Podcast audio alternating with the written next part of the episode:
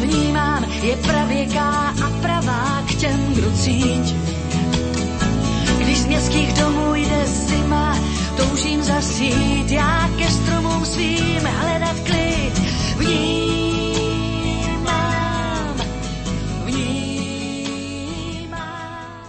14 hodín a 15 minút nasleduje príbytok svetla, ktorý bude dnes taký nevšedný. Najprv sa v ňom totiž dozviete, že Páter Pavol Gábor bol v práci na veľkonočný pondelok.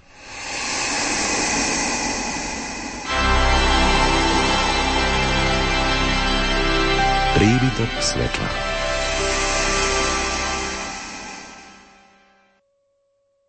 Už sa vám niekedy stalo, že ste omylom boli na nesprávnej schôdzi?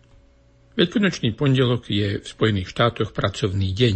No a ja spravidla chodívam v pondelok o 9. na schôdzu inžinierov, ktorí sa starajú asi o 20 ďalekohľadov, medzi iným aj o ten vatikánsky. Schôdza už pomaly končila, keď sa mi ozval mobil. Tu je exercičný dom. Kedy prídete? Kedy prídem?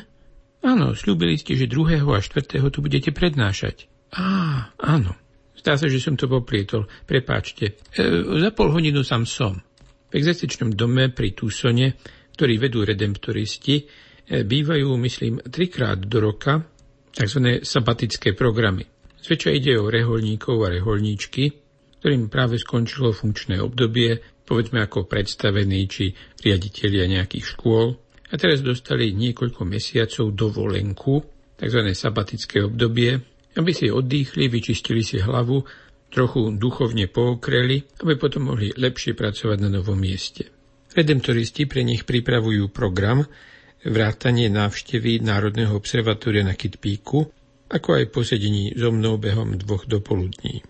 Táto astronomická zložka programu je pomerne malá, veď program trvá, myslím, 10 týždňov.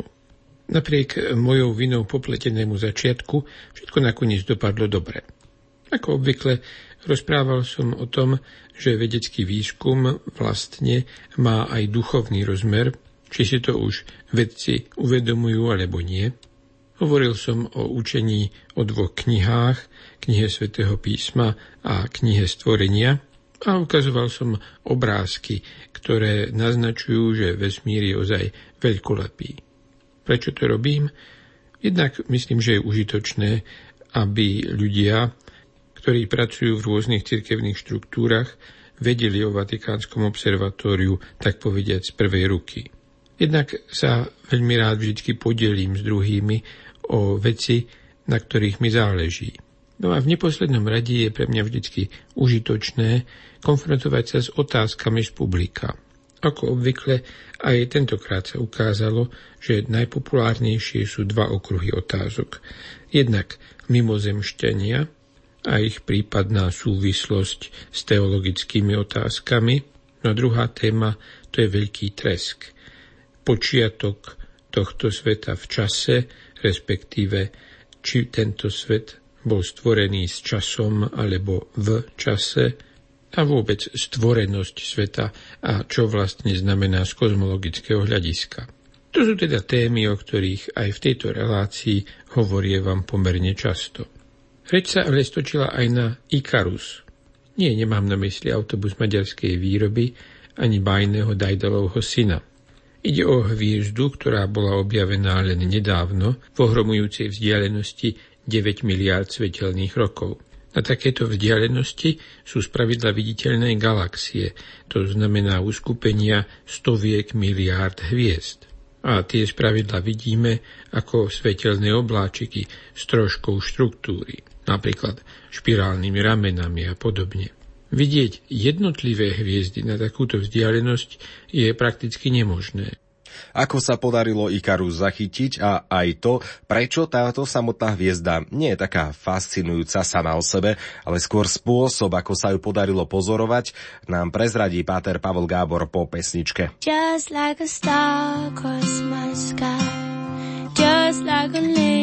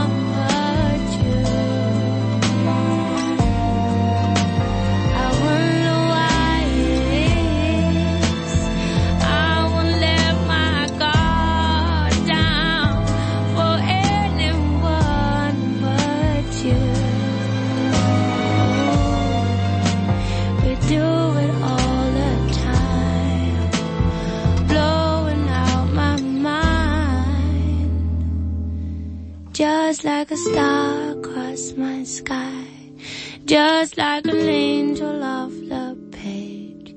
You have appeared to my life, feel like I'll never be the same.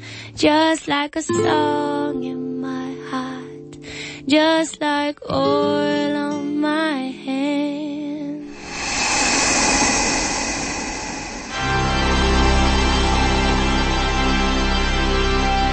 Prívitok svetla.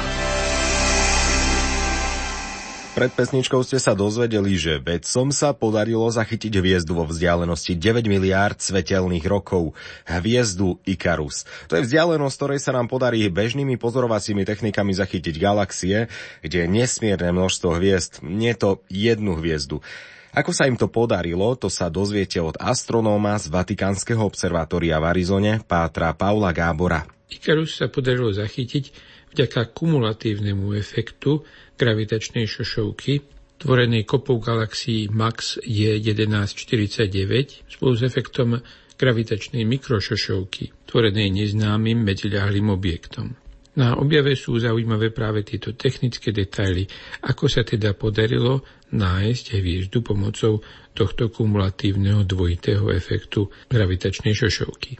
Hviezda nie je až taká zaujímavá sama o sebe, ale ak sa touto metódou podarí zistiť viac informácií o takýchto vzdialených, a teda starých hviezdach, umožní nám to potvrdiť alebo vyvrátiť rôzne astrofyzikálne teórie. A dá sa očakávať, že v budúcnosti bude takýchto objavov dosť veľa, a to vďaka prehliadkam oblohy, ako bude napríklad program LSST. Správa o objave hviezdy Ikarus sa objavila v rôznych médiách, a to aj na Slovensku.